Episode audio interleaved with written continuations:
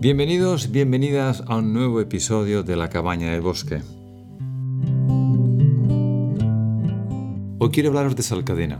Es una montaña de la Sierra Mallorquina preciosa. Tiene una belleza magnética que uno no puede describir con palabras. Pero el simple hecho de contemplarla te atrae. Hay algo en ella que te atrae y así al menos nos hemos sentido muchas personas especialmente en los últimos años. Tengo que decir que desde hace algunos años la montaña parece que está vibrando de una forma especial. Y en esa vibración, la podríamos calificar como una llamada, en esa llamada, al acudir a ella, al encontrarnos en su presencia dentro de lo que podría denominarse su campo magnético, ocurren cosas. Nos ocurren cosas a nosotros, nos conectamos a una información que nos supera en el entendimiento, pero que al mismo tiempo nos está ayudando a comprender aspectos de nuestra propia vida, aspectos de la vida en el planeta, y nos quedamos sin palabras, al no poder entender cuál es el origen de esto, pero sin embargo está ocurriendo. Hablemos un poco de Salcadena, de su geografía y de algunos datos interesantes para conocerla mejor. Salcadena está ubicada en el municipio de Alaró, en Mallorca. Junto con otras montañas compone lo que es conforma la Sierra de Tramuntana. Junto a ella se encuentra una montaña gemela. De hecho, se las conoce a estas dos como las montañas gemelas de Alaró. Sí, sí, son gemelas, y este dato me gustaría que lo recordaras para más adelante. El aspecto que tienen estas montañas es inconfundible, de hecho tienen una forma muy peculiar, como si se tratase de dos grandes tocones de un árbol gigante, dos pilares, dos grandes columnas, como quieras verlo, y entre ellas se forma, curiosamente, este hueco llamado portal, por el que también circula una carretera. Una de ellas es masculina y la otra femenina. La montaña de Salcadena, nuestra protagonista, vamos a decir que es la femenina, y la otra, que es el Puig de Alaró o del Castell de Alaró, del castillo de Alaró, es la masculina. Está ubicado más o menos en el centro de lo que sería la Sierra de Tramontana, o sea, si hiciéramos una línea longitudinal de punta a punta, ubicaríamos estas dos montañas más o menos en el centro. Para mí esto también es un dato interesante. Cuando uno cruza estas dos montañas, aunque sea en coche, tiene la sensación de que está cruzando una puerta de entrada. También te pediré que guardes esta información como algo interesante a tener en cuenta. Como dato curioso sobre Salcadena, quisiera deciros que siempre ha estado vinculada a historias de brujas, a historias mágicas, a mujeres llevando a cabo rituales en las noches de luna llena, y eso no es casualidad. No es casualidad que la percepción de la gente sobre esta montaña esté unida, vinculada a mujeres, a mujeres misteriosas y a esas historias donde la magia, lo esotérico, nos envuelve y de alguna manera también nos mantiene un poco al margen, como con cierto respeto. Y esto es lo que la montaña en sí misma emana, lo que uno puede percibir sin conocer absolutamente nada de ella, es eso, una especie de respeto, admiración, una parte mágica, algo que desde siempre el pueblo ha percibido. Ahora vamos a situarnos un poco en el contexto, haciendo una mirada retrospectiva a los hechos que han ocurrido en los últimos años, porque me interesa que antes de contaros algunas cosas de la montaña, sepáis de dónde proviene toda esta historia. En el año 2008, se produjo una avalancha de rocas impresionante en la montaña de Salcadena, a consecuencia de una serie de tormentas fuertes y mal tiempo que hubo aquí en la isla, pues se produjo esta avalancha de, de rocas que fue algo, pues quizás lo nunca visto aquí en la isla en las últimas décadas. Como consecuencia de esta avalancha de rocas, en el año 2008, se creó una increíble lengua de piedras, de rocas brutales, que arrasó una zona de bosque, y además se formó una cicatriz, una huella, una marca en la pared de la montaña. Esta silueta que aparecía en la montaña, en esta huella, la gente la empezó a identificar como la silueta de una mujer con un manto, como si se tratase de una virgen que tuviese un manto que la cubriese entera y extendiese el brazo derecho como intentando abrir algo, mostrar algo o invitar a que alguien se acerque hacia ella. Toda esta interpretación popular la hemos visto todos. Y efectivamente, cuando estamos viendo esta imagen de la cicatriz provocada por el alud, nos damos cuenta que es eso, exactamente como una virgen que tiene un manto colocado. Aquí tenemos de entrada entonces una dama de otra época. Lo del manto que te cubre entero no es de esta época, es algo que viene de atrás. Como dato interesante, deciros que en el 2008, según el calendario maya, al menos como yo lo recuerdo en aquel entonces, se estaba hablando de la apertura de una ventana, por no decir un pequeño preportal, previo al 2012. Se sabía entonces que en el 2008 se iniciaba a nivel planetario un momento importante que anunciaba una preparación para lo que llegaba en el 2012. En mi opinión, Salcadena se abrió en el 2008, o mejor dicho, empezó el proceso de apertura que se concluiría en el año 2012. Se estaba presentando de una manera clara, invitando a que nos acercáramos a ella.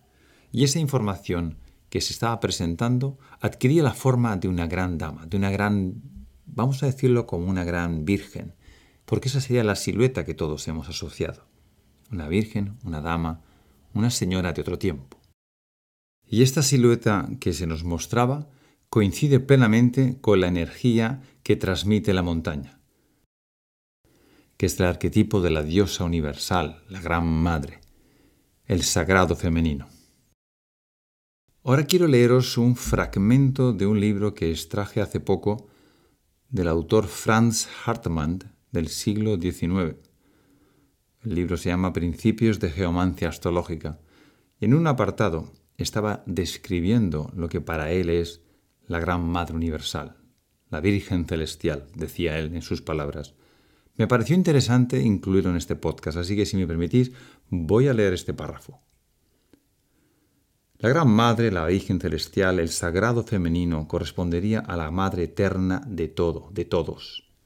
Es la intuición divina que salva de la perdición al intelecto semi-animal. Es para siempre inmaculada, porque no tiene nada que ver con el razonamiento y la argumentación externos. Conoce la verdad, porque forma un uno con ella.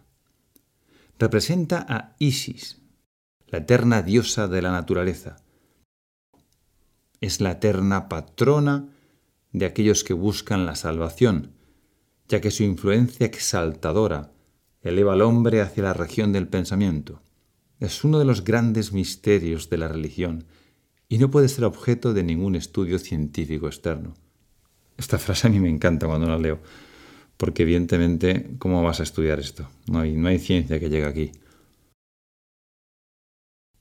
En esta descripción, el autor escoge la figura de Isis para personificar al sagrado femenino, a la gran madre universal. Pero claro, debo deciros que cuando nosotros nos acercamos a Salcadena, es otra la figura que percibimos y además otra figura que de forma mágica y misteriosa nos conecta, y es la presencia de María Magdalena.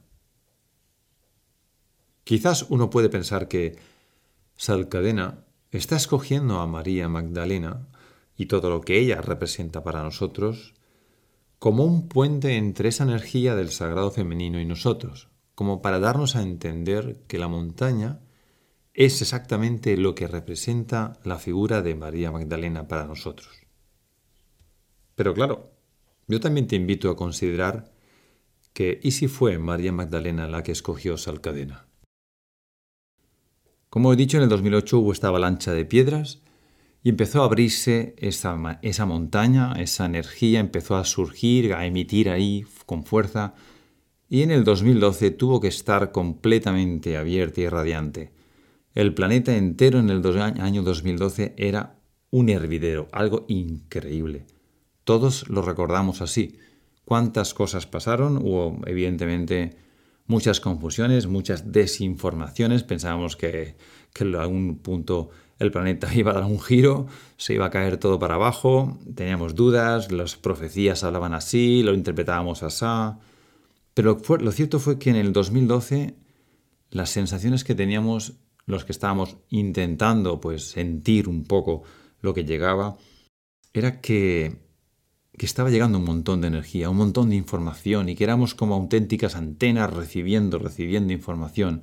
Nuestra vida se estaba encaminando a una dirección mágica. Nos envolvía en un montón de, de experiencias y de vivencias que no éramos solos, eh, era a nivel planetario. Todo el mundo estaba en esa misma onda.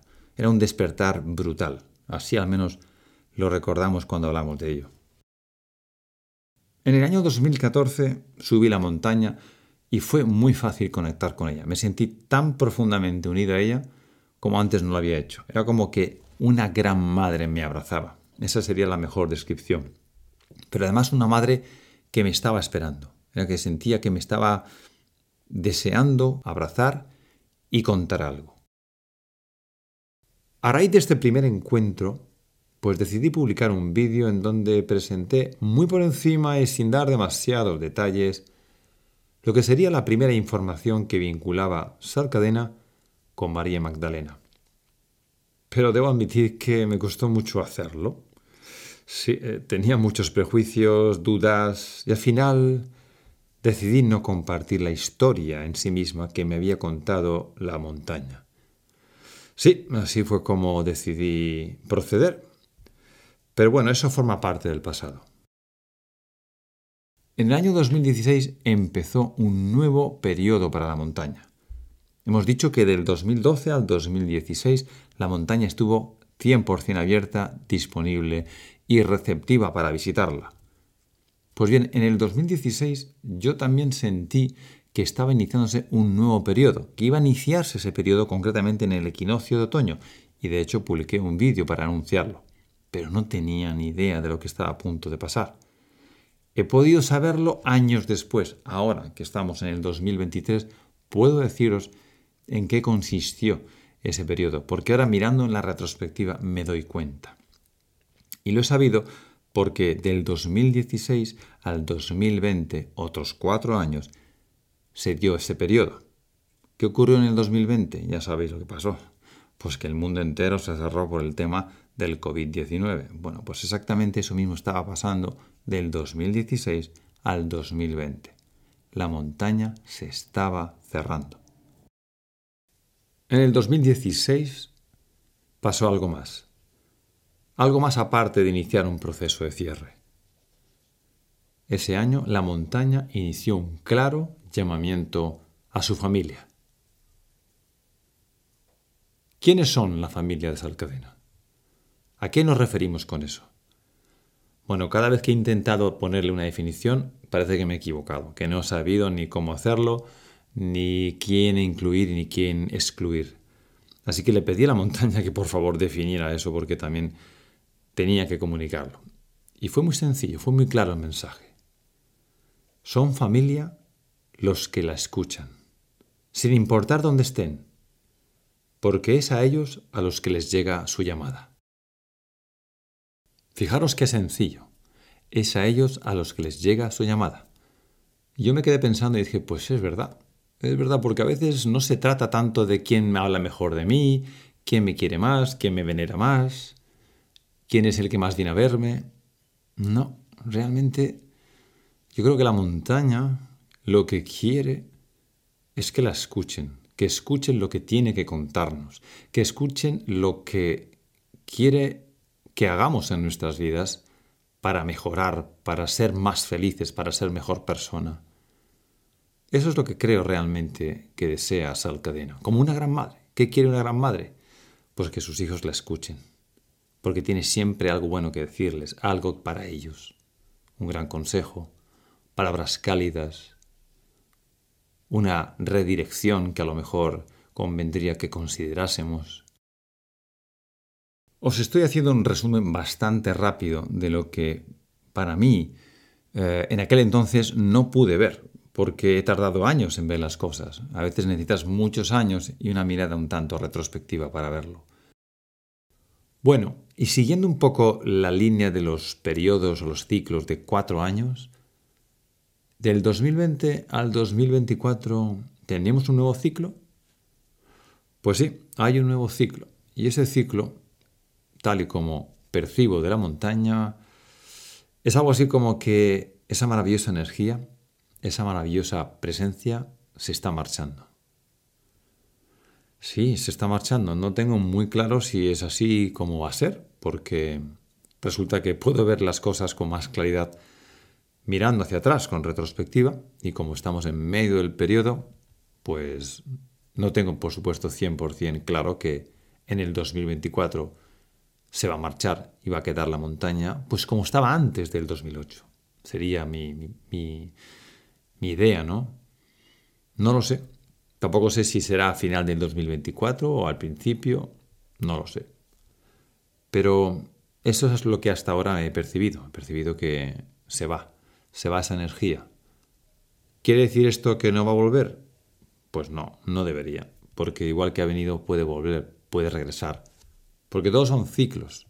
Y los ciclos al final pues son eso, son cíclicos, vuelven, se van. Y tiene un sentido un sentido que debemos contextualizar siempre en el momento en que nos encontramos a nivel planetario. Y eso es lo más interesante de toda esta, de toda esta consideración de, hablar de Salcadena. No es tanto el saber que la montaña ofrece una conexión con la energía de, de María Magdalena. No, no es tanto eso.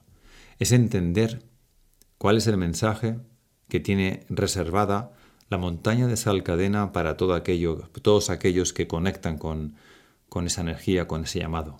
¿Y por qué? ¿Por qué está ocurriendo eso precisamente en este momento aquí en Mallorca? Eso es una gran pregunta, sin duda una de ellas.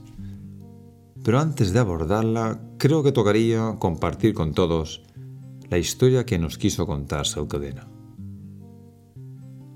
Será en el próximo episodio, por favor, síguenos en la cabaña del bosque y escucha el relato completo y los testimonios de las personas que recientemente estuvieron en la montaña. Muchas gracias por estar aquí.